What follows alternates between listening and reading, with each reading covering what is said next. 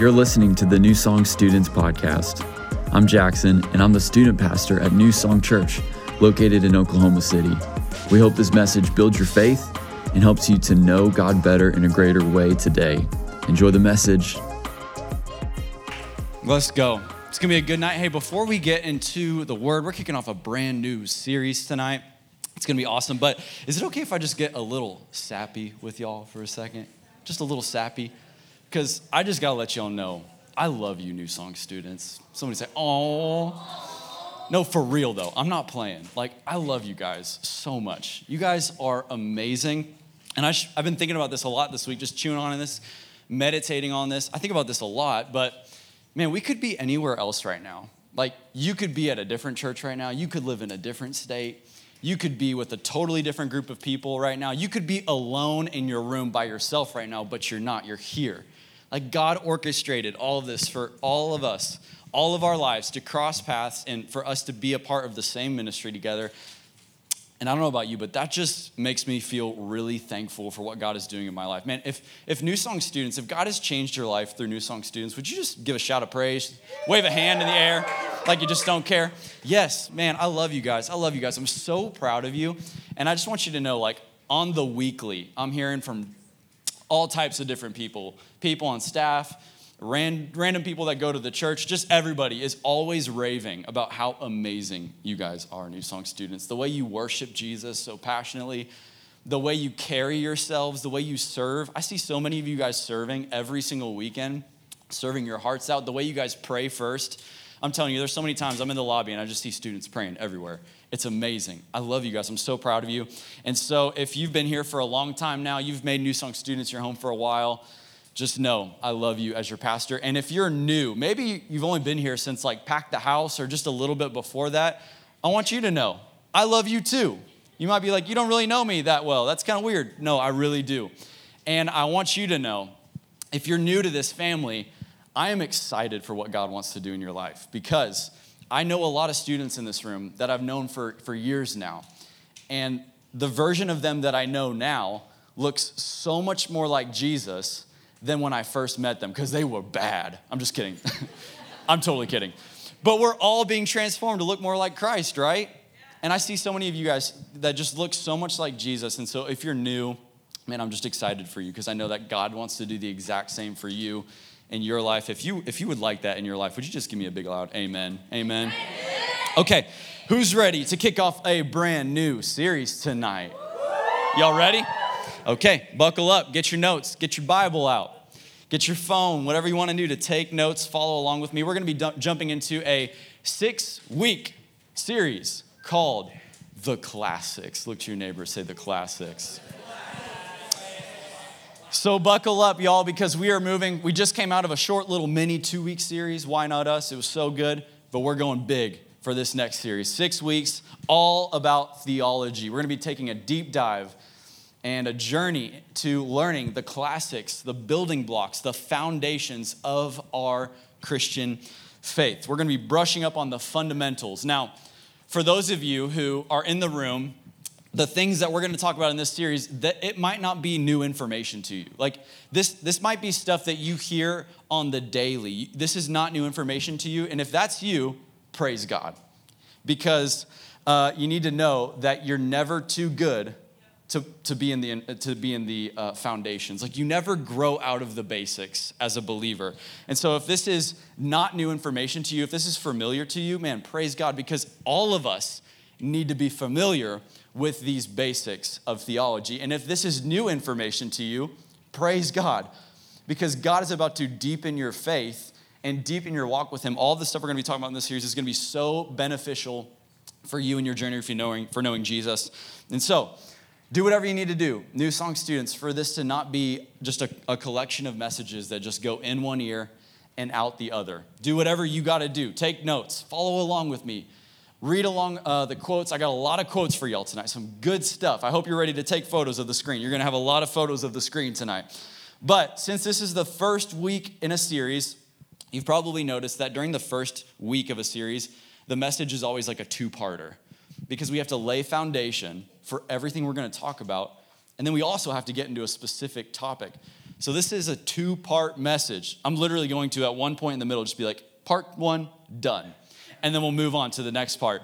So I got two scriptures for us to start off with. Not just one, I got two scriptures because we got a two parter tonight. So, 1 Peter chapter 3. If you're taking notes, 1 Peter chapter 3. Here's what God's word says. Starting in verse 14, it says, But even if you should suffer for righteousness' sake, you will be blessed. Have no fear of them, talking about the world, nor be troubled. But in your hearts, honor Christ, the Lord is holy. This is where I want you to underline, circle if you've got a physical Bible. This is, the, this is our main verse for the series. Honor Christ as holy, always being prepared. Somebody say prepared. prepared.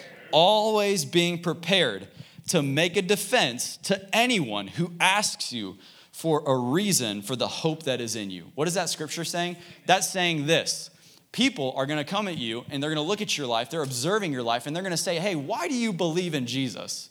Hey, why do you go to church every Wednesday? What's the big idea? Why are you not doing the things that all of your friends are doing at school? Scripture tells us you need to be prepared for those conversations. Are you prepared, New Song students? And look at this. When you're answering those people, do it with gentleness and respect. I love that. Don't have an argument, gentleness, respect. Having a good conscience so that when, when you're slandered, those who revile your good behavior in Christ may be put to shame. For it is better to suffer for doing good if it should be God's will than for doing evil. All right, that's our part one scripture. Who's ready for part two scripture? Let's go. Second Timothy chapter 3, starting in verse 16. This is what it says All Scripture. Somebody say all. All, all Scripture is breathed out by God and profitable for teaching, for reproof, for correction, and for training in righteousness, that the man of God or lady of God, where the ladies at? This is talking about you too. The man and the women of God may be complete. Who wants to be complete? I do. May be complete, equipped for every good work. All right. I got two message titles for tonight two scriptures, two parts, two message titles. We're talking about the fundamentals, and we're going to be talking about the doctrine of God's word. All right? The fundamentals and the doctrine of God's word. But let's pray before we get into the message tonight. Holy Spirit, I thank you that you're here in this room. God, I thank you for your sweet presence in this space, God, that we got to worship you in this amazing room with this amazing family, the people of God. And now we get to sit under your word, Lord. And your, your word says that your word is a lamp unto our feet and a light unto our path. Your word is food for our spirits. So, God, I pray that we would feast on your word tonight. That every single one of us, we would walk away and our spirits would be stronger because of tonight. Our spirits would be nourished because of tonight. And God, I pray that you would teach us the fundamentals of our faith so that we can have strong, sturdy walks with God. We can be prepared for those conversations that come when somebody sees our life and says, Hey, why do you follow Jesus? We want to be prepared. So prepare us, Holy Spirit. In Jesus' name, amen. Amen. amen. All right. I'm going to hit you with my first point right out the gate tonight. Point number one. If you're taking notes, there's power in the fundamentals. There's power in the fundamentals. There is power in the basics the elementary things of life, the foundational things of life, the essentials, there's a lot of power in the things that are fundamental to basically anything. But here's the issue that most of us face with the, with the things called the fundamentals. If we're being honest, the basics are kind of boring, right? Right? Is it just me, or do I think the basics are kind of boring? Like, Think about it. Think about a sport you play. Think about a hobby you're interested in. If you've ever played on a sports team or been a part of extracurricular activity or practiced any type of hobby that you enjoy, you probably know what it means to think that the basics are kind of boring. Like, talk about you've got a football game. Nobody is like the like nobody's most excited for the stretching for the football game part of service, right? Or part of the game, right? You're not like super stoked about stretching because that's fundamental. That's boring stuff. I want to get to tackling. I want to throw touchdowns. That's what I want to do. Maybe if you play an instrument, any instrument people, any musicians, any band nerds, maybe you play an instrument. How many of you know learning the scales are kind of boring? Scales are kind of boring. Like, I want to learn how to play music. I want to learn how to shred. I don't want to learn scales. Give me chords, right? Give me chords.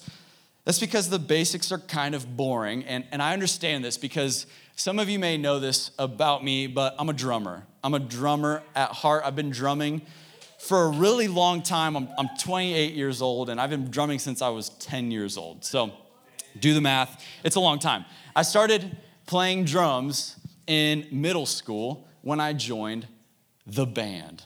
Now, I'm just curious. I know I already asked, but where are my band nerds? Because I feel for y'all. I feel for y'all. I was a band nerd. I joined percussion in middle school, so I started playing the drums, but also my family has a long line of drummers. My dad is a drummer, my uncle is a drummer. And so when I got into middle school and I started playing the drums, my dad, he busted out his personal drum set. It was a Ludwig Rockers kit from the 80s. It was a beautiful drum set. So he takes it out of, of storage, puts it in our living room. And in middle school, I start learning how to play the drum set. I start tinkering around on this thing and I'm learning how to keep a beat and stuff. Now, at this point in my life, I was pretty young, so I hadn't like started acquiring my own taste for music yet. So I learned how to play drums playing the music that my dad listened to. So uh, if you found me in middle school, I'd be in the living room and I'd be jamming to the Doobie Brothers which y'all don't know who the Doobie Brothers are. But I'd be jamming to the Doobie Brothers. I'd be jamming to like Earth, Wind, and Fire, September. I'd be, I'd be jamming to September on that drum set. Just little Jackson, just like, like I was just jamming, learning the basics. So that's how I started. I started learning my dad's music. But the more I got comfortable on the kit, the more I started to want to learn how to do more complex things. I wanted to start to do more, more cool sounding drum parts. And it was right around this time in my life, like 12 or 13, when I got introduced to this very interesting style of music that people judge me for, but it's called hardcore music and, and metal music. I'm a metalhead, okay? And when I tell people that I'm a metalhead, I know they judge me, but I don't really care, y'all. I don't care. And, but I get it. Like metal is a weird, hardcore music is a weird acquired taste. Like you've got a dude screaming in a microphone. Everybody's like, I don't know what the words are. I don't know what he's saying. It's so loud. I don't even, it just sounds like noise. But what I want to tell you is that hardcore music and metal music is a drummer's best friend. Because hardcore music is so like rhythm based it's so fast and aggressive, and you get to hit the drums as hard as you want to. Sometimes uh, hardcore drummers, they play really technical and fast, and other times they play really slow, and they're just like beating the snot out of the drum set. And as a drummer, it's kind of fun to beat the snot out of a drum set. I'm just gonna be honest with you. So, early on in my life, I start dabbling into this hardcore music and metal music. I start learning how to play hardcore music. I start learning how to play really fast blast beats. I start learning how to play with a double bass pedal, which is a very metal thing to do. And I got pretty good. Well, what I had done in that moment of my life was I started to dive deep into what I thought was the more exciting, the more fast technical things in life, and I kind of neglected practicing the basics. Well, I got humbled one day for leaving the basics because one year in middle school, I think I was maybe a freshman in high school, my uncle invited our family to visit them in Nashville, Tennessee. Now, you need to know this about my uncle. My uncle, his name's Lonnie Wilson. He's a studio drummer in Nashville, Tennessee, and he has played drums on pretty much every single country song you've ever heard. He's recorded that song in his studio. I'm, I'm not lying with you. Look him up. Lonnie Wilson, that's my uncle. And so he has played drums for like all of the all of the country people. He's played drums for Brooks and Dunn, Rascal Flatts, uh, Dolly Parton, Tim McGraw, Carrie Underwood, Martina McBride. These are all people that my uncle has played drums for. So my uncle Lonnie Wilson's not like your crazy uncle that plays banjo. Like he's a professional musician, right? You get the picture? So he invites my family to go visit them in Nashville. We're hanging out, and we finally get the invite from my uncle. He's like, hey, he, he invites me and my dad because we're both drummers. He's like, hey, you guys want to check out the studio? And we're like, yeah, we want to check out the studio. So he takes us to his home studio. He drives us up this beautiful hill in Nashville. It's this massive house that's sitting on the top of a hill. It's like uh, you can just see hills for miles and miles. We walk into this house, and this entire house, think about like a 2,000, 3,000 square foot house, the entire thing is a professional recording studio. So we walk into the door, and like the second you walk into the door, there's cords everywhere. Every single bedroom has been converted into like a perfect soundproof room. There's guitars everywhere, there's mics everywhere. He took us into the master bedroom, and that was the master control room. So there's this huge mastering mixing tape, uh, mixing board. He's got a computer in there. And then he took us to the Holy Grail. He took us to the living room, which is, you know what was in the living room, right? The drums. So we go to the living room, and I walk in this living room, and it's like, oh, the most expensive, the most beautiful drum set I've ever seen. It's in the middle of the living room.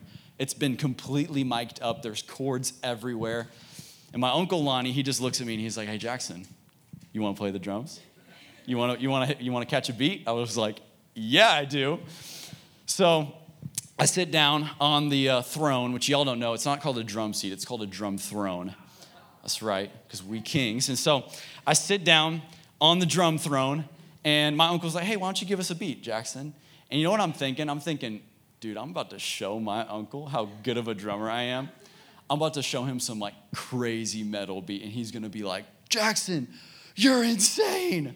So I sit down on the drums, and I just start playing some, me- I don't even, it was probably really terrible, but I start playing really fast, really aggressive, and I think I'm just killing it. And my uncle, he's like, whoa, whoa, whoa, whoa, pause, Jackson, calm down. He's like, hey, being a drummer is about driving the bus. I was like, what? He was like, dude, being a drummer is not about being fancy, it's about supporting the band. You don't need to play fancy, you just need to drive the bus. You just need to feel the music, keep tempo. And I'm like, dude, you play country. You don't even know what you're talking about, Uncle Lonnie. Telling my professional drummer uncle that he doesn't know what he's talking about. That's what I was thinking in my head. So he looks at me and he's like, Jackson, how about this? I'm gonna put on a country song, and I just want you to play to the beat. Like, I just want you to keep tempo, feel the music, and play to the beat. So he puts on this country song, and it's all twangy. It's like, baby, lock them doors and turn. and so the, the, the song starts to play, and I can't play to the beat. Like, I'm a drummer, and I couldn't play to a simple beat. And you know why? It was because I neglected the fundamentals. It's because I neglected the fundamentals. I wanted to go past everything that I thought was elementary and lame, and I wanted to move towards what was exciting and flashy and loud. But what I did that, I couldn't even, I was a drummer and I couldn't even keep the beat. I was a drummer that couldn't even drive the bus. I couldn't even feel the music and support the band. And I walked away from this encounter with my uncle realizing that I had a revelation about the power of the fundamentals, the power of the basics.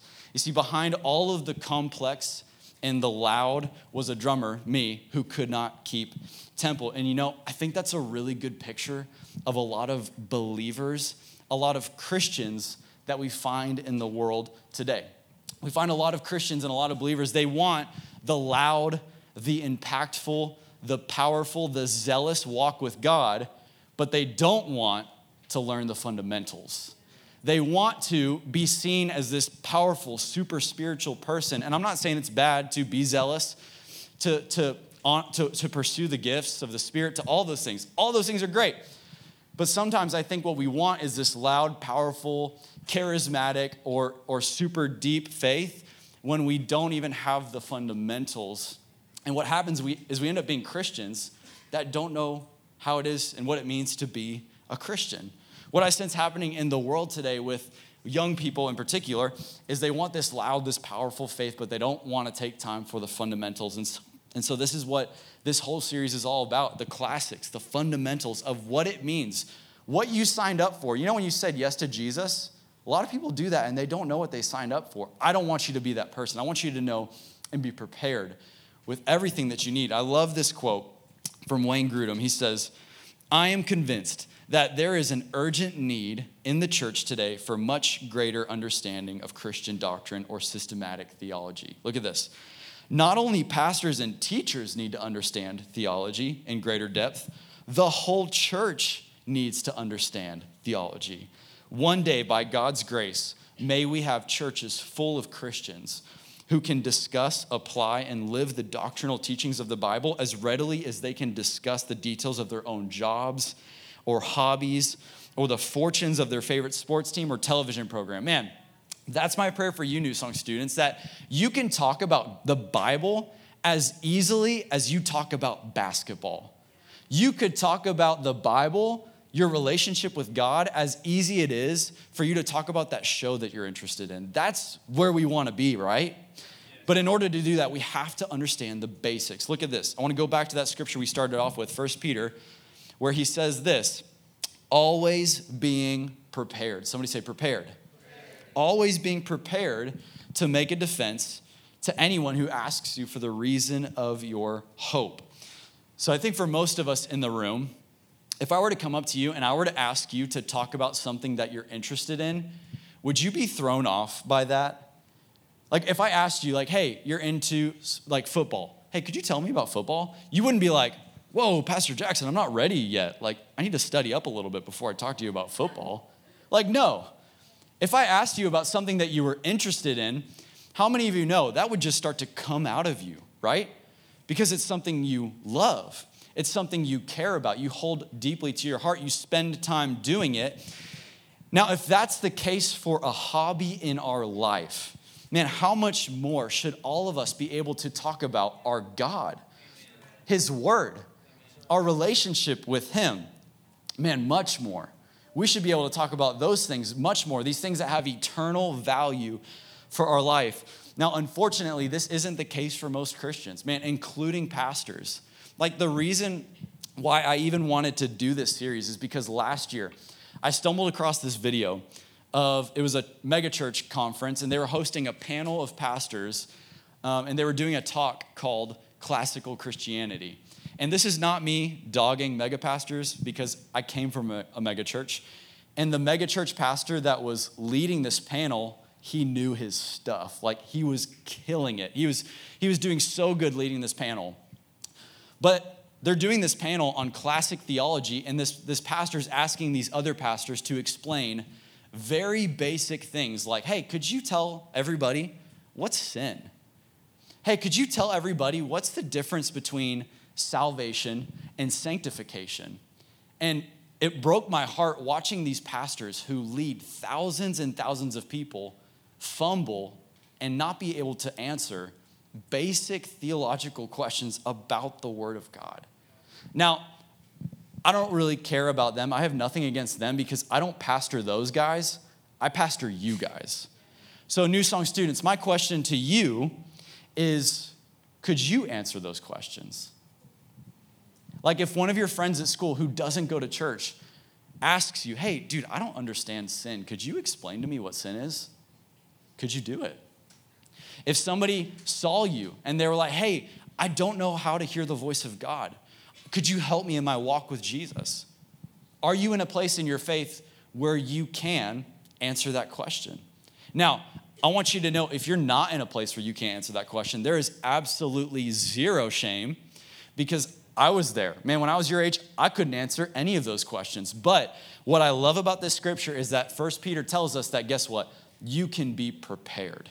You can be ready for those conversations. And New Song students, I want you to be ready. So somebody say, There's power, in the fundamentals.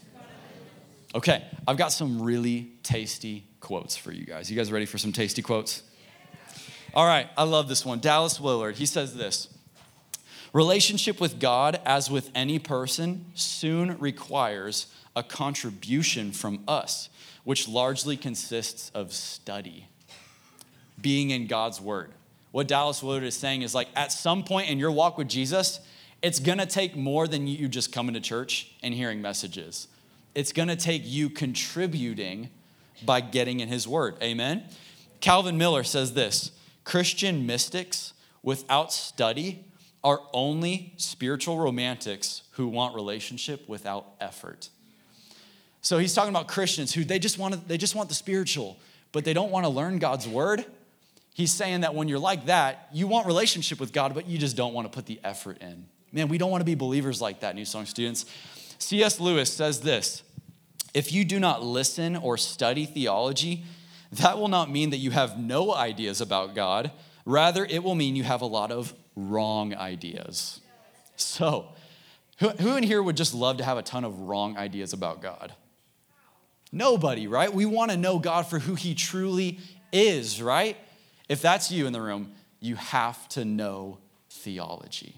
And that's what we're going to talk about tonight. So, I want to talk about the what, the who, the why, and the how of theology. What, who, how, and the why. Okay, what is theology? I'm about to hit you with a bunch of definitions. Y'all ready? Note takers, where my note takers at? I got a bunch of definitions for you. We're going to look at the first one theology. Now, this breaks into two words. We got two Greek words here. We got theo. Somebody say theo, theo. which is a great name. Cute little kid name, right? Theo. Might have to steal that one. I'm not going to lie.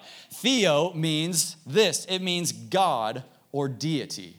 So, theo means a spiritual being higher or above humans. What does ology mean? Ology is a subject of study. Anybody taking geology right now or geography? What is that? It's the study of land, right? So let's put the two together. What is theology? It's the study of God. Theology is the study of God, which I don't know if you knew that, but we do theology every single week here, New Song students. Like, so this is not new information. You already knew this, but we're just going deep tonight, all right? Here's the next definition. What about systematic theology? Ooh, systematic. Ooh, I like that. What is that? It's any study that answers the question what does the whole Bible teach us about any given topic? Systematic theology is going to the whole Bible to find out what the entire Bible says about prayer, or what the entire Bible says about relationships, or sin, or God. Does this make sense? Okay, I got one more definition for you. Y'all hanging in with me? Yeah. The last one is this doctrine. Ooh, this one is a big, dense, religious sounding word. What is doctrine? Doctrine is what the whole Bible teaches us about a particular topic. Now, I don't know if you noticed, but those two definitions sound very similar, right? They almost sound like the same definition, but they're different. Systematic theology is the process of going to the Bible and seeing what it says, and doctrine is the final product. So think about it like this. It's almost like preparing a meal. Anybody ever made a meal before? What's your favorite meal to prepare? One, two, three. Alfredo's. Alfredos. Just Alfredo's. nice, nice, nice. Okay, so whatever that thing is that you like to prepare, shh, hey, bring it in, bring it in.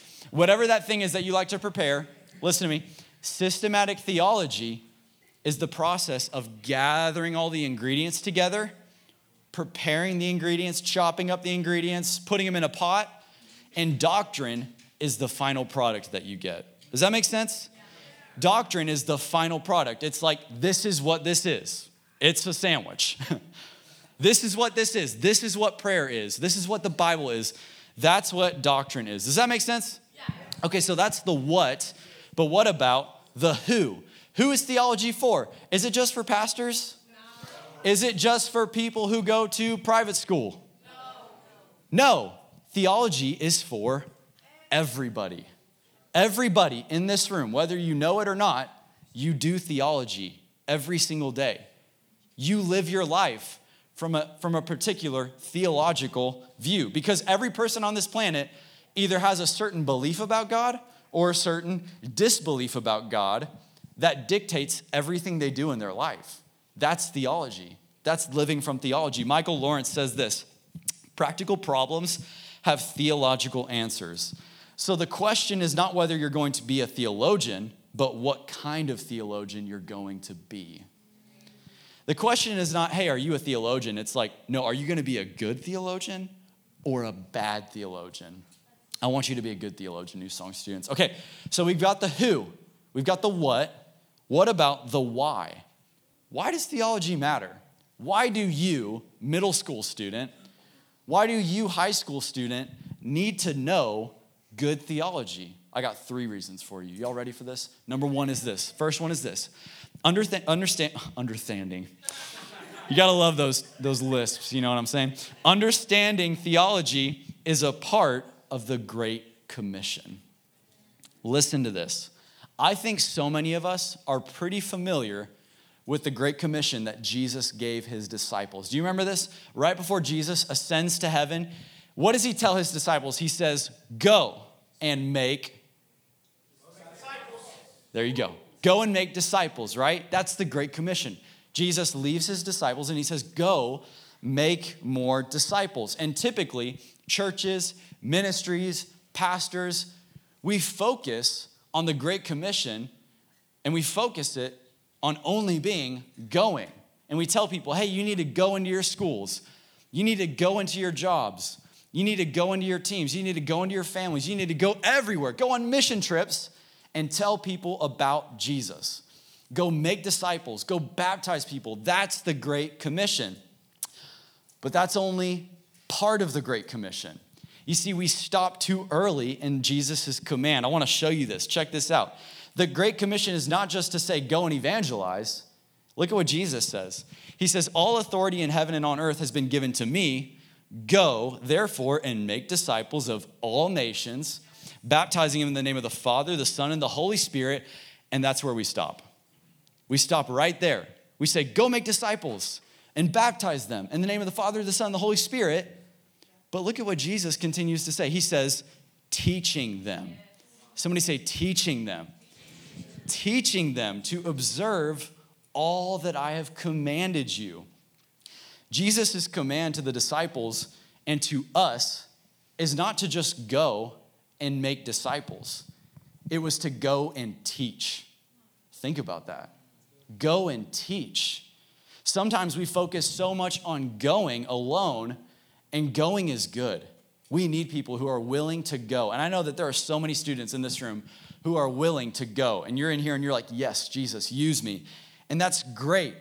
But if we have a bunch of Christians that are only going and not teaching, you know what that happens? What happens is we make a lot of disciples who don't know how to be disciples. We make a lot of disciples who don't even know how to follow God. And this is where I think there's issue. I think there's a struggle or a danger in like this kind of like seeker sensitive model of church, this seeker sensitive model of youth ministry where our sole focus is to water everything down so that anybody who comes in might feel comfortable and say yes to Jesus. Now that's a that's a good thing. We want unbelievers to be comfortable in the house of God, right? But if we water everything down and we don't teach them anything, then that means that we make a lot of Christians who have raised their hand, but they don't even know what they said yes to. Are you, are you following me, New Song students?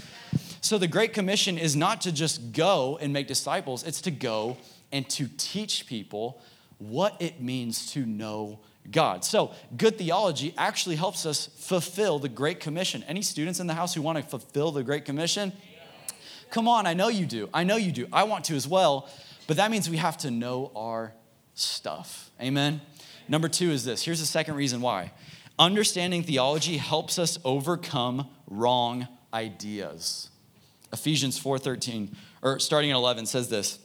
And he gave the apostles, the prophets, the evangelists, the shepherds and the teachers to equip the saints for the work of the ministry for the building up of the body of Christ until we all attain the unity of the faith and the knowledge of the Son of God to mature manhood. Who wants to be mature in, in God? I want to be mature in God. To the measure of the stature of the fullness of Christ. Who wants to look like Christ? I do. Okay, why do we need that? Look at this. So that we may no longer be like children tossed to and fro by the waves and carried around by every wind of doctrine and by human cunning and by craftiness and deceitful schemes. New Song students, you have to understand that you will be confronted with wrong ideas. You will be confronted with wrong ideas in your life. Is there anybody in this house who would like to go to college one day? I, not, I know not everybody needs to go to college. I get it. I dropped out of college. You know, it's okay. Like, it's fine. No big deal. But if you want to go to college, you need to know One day you might end up in a secular college that is going to try and take your faith and crumble it into a million little pieces. You're going to go to a school that's going to try and say your God is dead. You're going to try you're going to go to a school that's going to try and tell you that your faith is just a crutch and it's not real. You might find yourself in a school that's a Christian school one day, a Christian college, and you might hear them teach you things that are wackadoo. And you need to know that it's wrong, right? You might have friends that tell you something that you need to believe that is false. How many of you know that we have a real enemy, right? We have an enemy. There's a devil who hates you, does not want you to follow God. And that same devil is going to come into your life and he's going to present to you false information that he wants you to believe. He did it to Adam and Eve in the garden, he did it to Jesus in the wilderness. He's going to do it to you. The enemy is going to present you with false information because y'all need to know that the devil is also a theologian. The devil knows God's nature. A.W. Tozer says this the devil is a better theologian than any of us and is still a devil, right? So, like, students, what are you gonna do in those moments when you're confronted with wrong ideas? Are you prepared for that? Are you prepared? Are you prepared when the devil comes at you and he presents you with false information? Because if you're not prepared, if you don't know good theology, at the least, what's gonna happen is you're gonna doubt everything you've believed. And at the most, you're gonna believe what's been handed to you. And you might walk away from your faith. But if you know good theology, if you know what God's word says, you can overcome false and wrong ideas just like Jesus did in the wilderness and you can leave those wilderness seasons stronger than when you entered into them. Amen. The last reason why we need to have good theology is this understanding theology strengthens our relationship with God.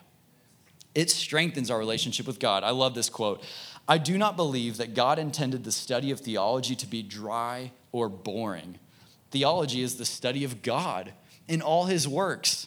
Theology is meant to be lived and prayed and sung all of the great doctrinal writings of the Bible are full of praise to God and personal application to life. Theology, when studied rightly, will lead to growth in our Christian life and to worship. What's that, what that's saying is the more you know about God's word, guess what? The more you fall in love with God. The more you know about theology, the more you're gonna, you're gonna think, man, God, you are amazing. You're the best thing I've ever seen. I'm never going to look at any false thing because I know how good you are. Amen? So, what's the how? I'm going to really have to crank through these because this is a chunky message tonight. I'm sorry, y'all, but does anybody get anything out of this tonight? Let's go. Okay, finally, what's the how? How do we practice theology? How do we study theology? I'm going to go through these quick. The first is prayerfully. Because studying theology is not like studying algebra. When you study theology, guess what? You're meeting with God. And so we need to do it prayerfully. We need to say, Holy Spirit, help me to understand what I need to understand, right? The second thing we need to do is we need to study theology humbly. I love this quote. It's a little long, but I think it's worth reading. It says this Those who study systematic theology will learn many things about the teachings of Scripture that are perhaps not known well by other Christians in their church or by relatives.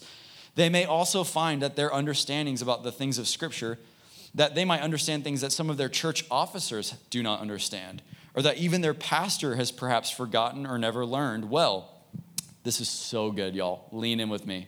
Lean in with me, please. In all of these situations, it would be very easy to adopt an attitude of pride and superiority towards others who have not made such study.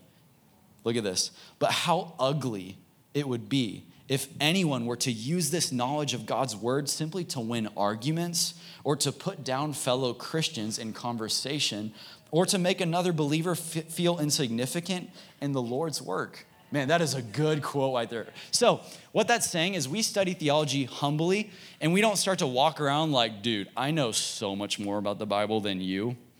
And we don't listen to pastors preach and we think, like, oh, that's wrong and that pastor is a heretic, and I need to never listen to them ever again. No, no, no, no.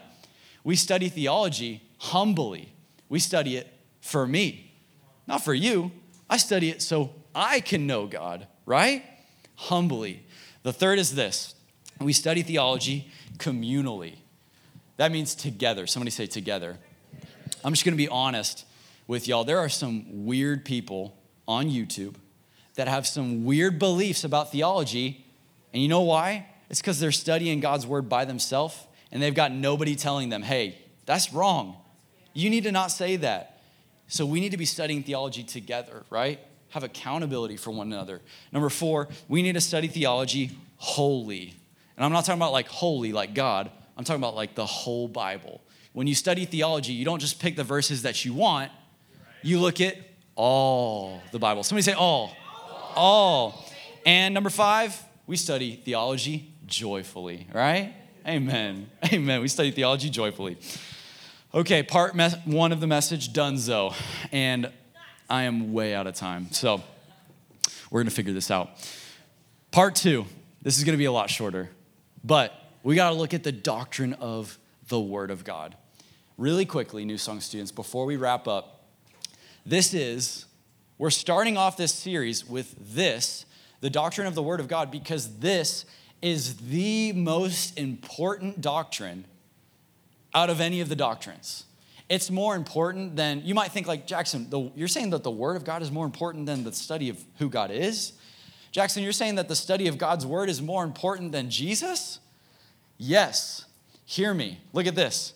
God's word is the first one that we're going to start with and here's why. 2 Timothy 3:16, all scripture is God-breathed, profitable for teaching and for reproof, for correction, for training, for righteousness, so that the man of God may be complete in every good work, lacking in nothing. I'm to have to skip that verse, but I've got one quote. I've got two quotes. Two good quotes about the Bible. Y'all ready for these? This one's so good. Charles Spurgeon, look at this. Charles Spurgeon, the word of God is like a lion. You don't have to defend a lion. All you have to do is let the lion loose and it will defend itself. Oh, oh, that's so good. That gets me fired up. I don't know if that gets you fired up, but that gets me fired up. The word of God is like a lion. A.W. Tozer says this The word of God, when well understood and re- religiously obeyed, is the shortest route to spiritual perfection. And we must not select a few favorite passages to, exclu- to the exclusion of others. Nothing less than a whole Bible can make a whole Christian. Amen. Now, you may be asking, okay, Jackson, why is the doctrine of the Word more important than the doctrine of God? Why is the doctrine of the Bible more important than like the cross or Jesus, right? Why? Well, here's why. This is going to sound really shocking. It's going to sound a little blasphemous, but it's not. Please trust me. Listen to this. Being a Christian doesn't mean that you're a person who believes in God. Hang in with me. Being a Christian does not mean that you're a person who believes in God. Lots of people believe in God. Lots of people say they believe in God. Lots of people say that, and they're actually not Christians. So, an important, an important question for us to ask, and I'm not saying that if somebody says they believe in God, you need to personally ask them this. I'm saying in your mind, don't be a jerk about this. I'm saying in your mind, you need to ask yourself this question. When somebody says, Yeah, I believe in God, just some random person on the street, or when somebody says, uh, uh God, I thank you for this uh, achievement that I've gotten, and I'm on the stage and I'm thanking God, what you need to ask yourself is, What God? What God are you talking about? Like you say you believe in God. When you say you believe in God, who are you talking about? It's kind of like if you know a person who has a name that other people share, which is pretty much everybody on the planet, right? I don't think anybody has like the most unique name on the planet. So we all share a name with somebody. So if I were to come up to you and I were to say, hey, do you know Josh? If I were to say, hey, do you know Josh? What would you say?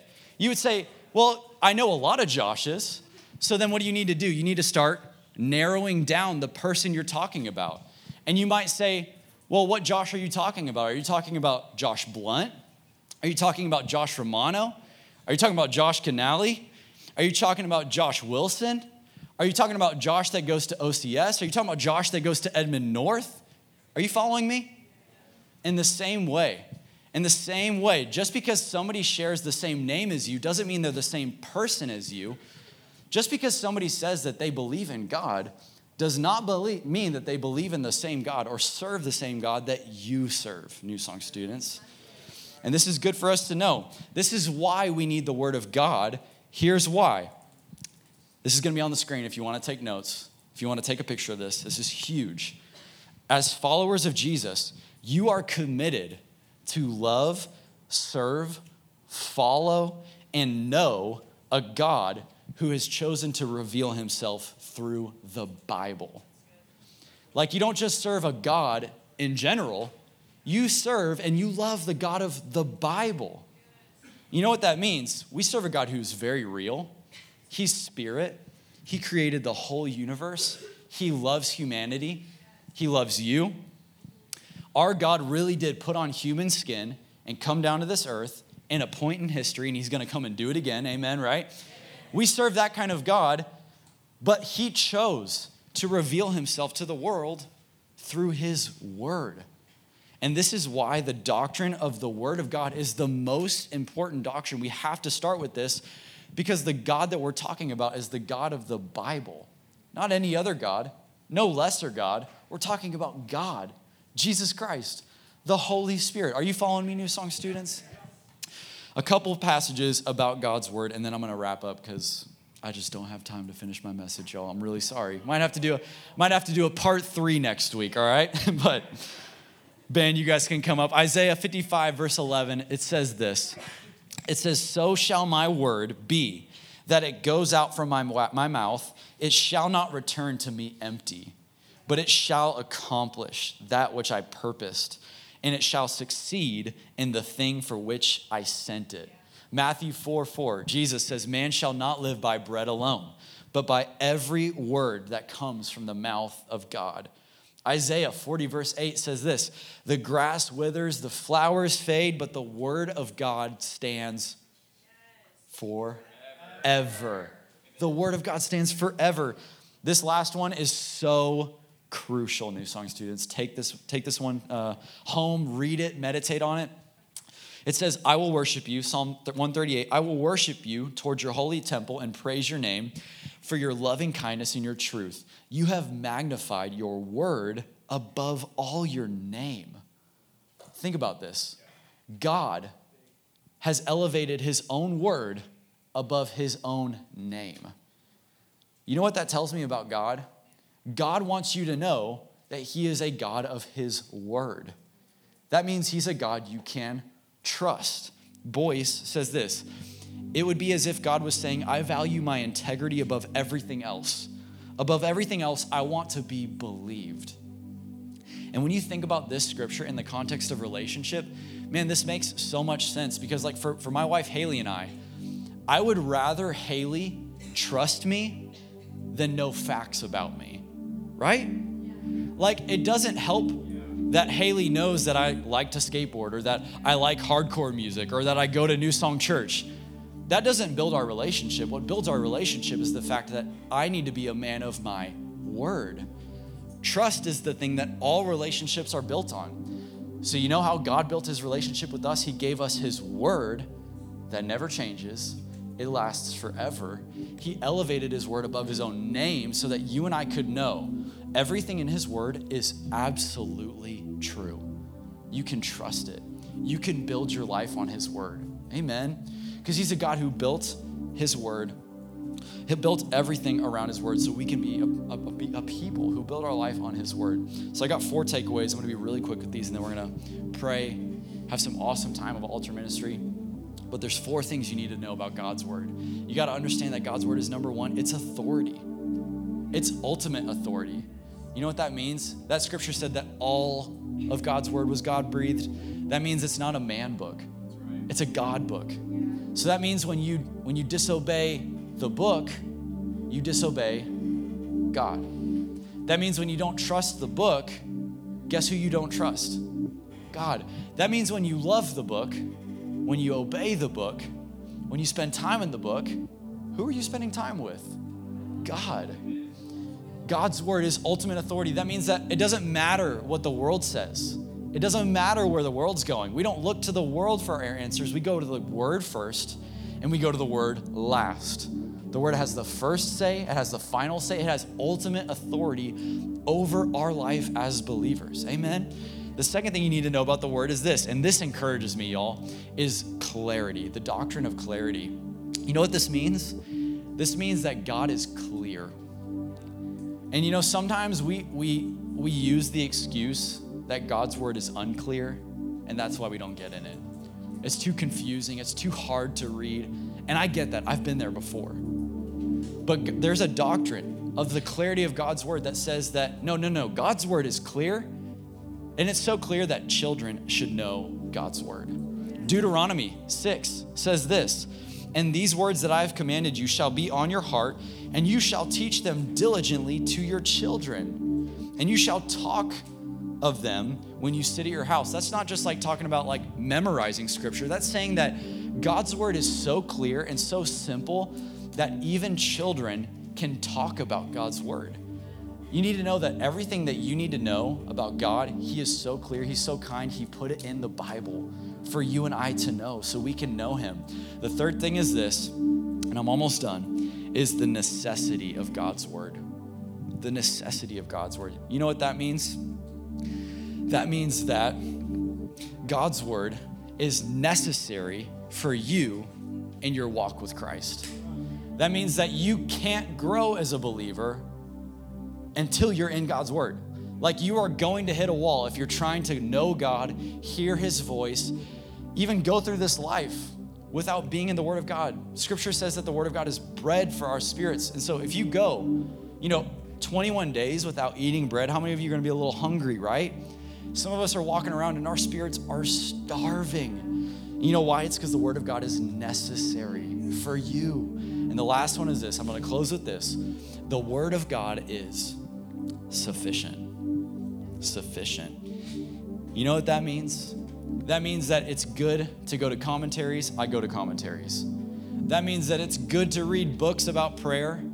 I read books about prayer. That means it's good to sit under messages and hear pastors preach to you. But you need to know that the Word of God is enough.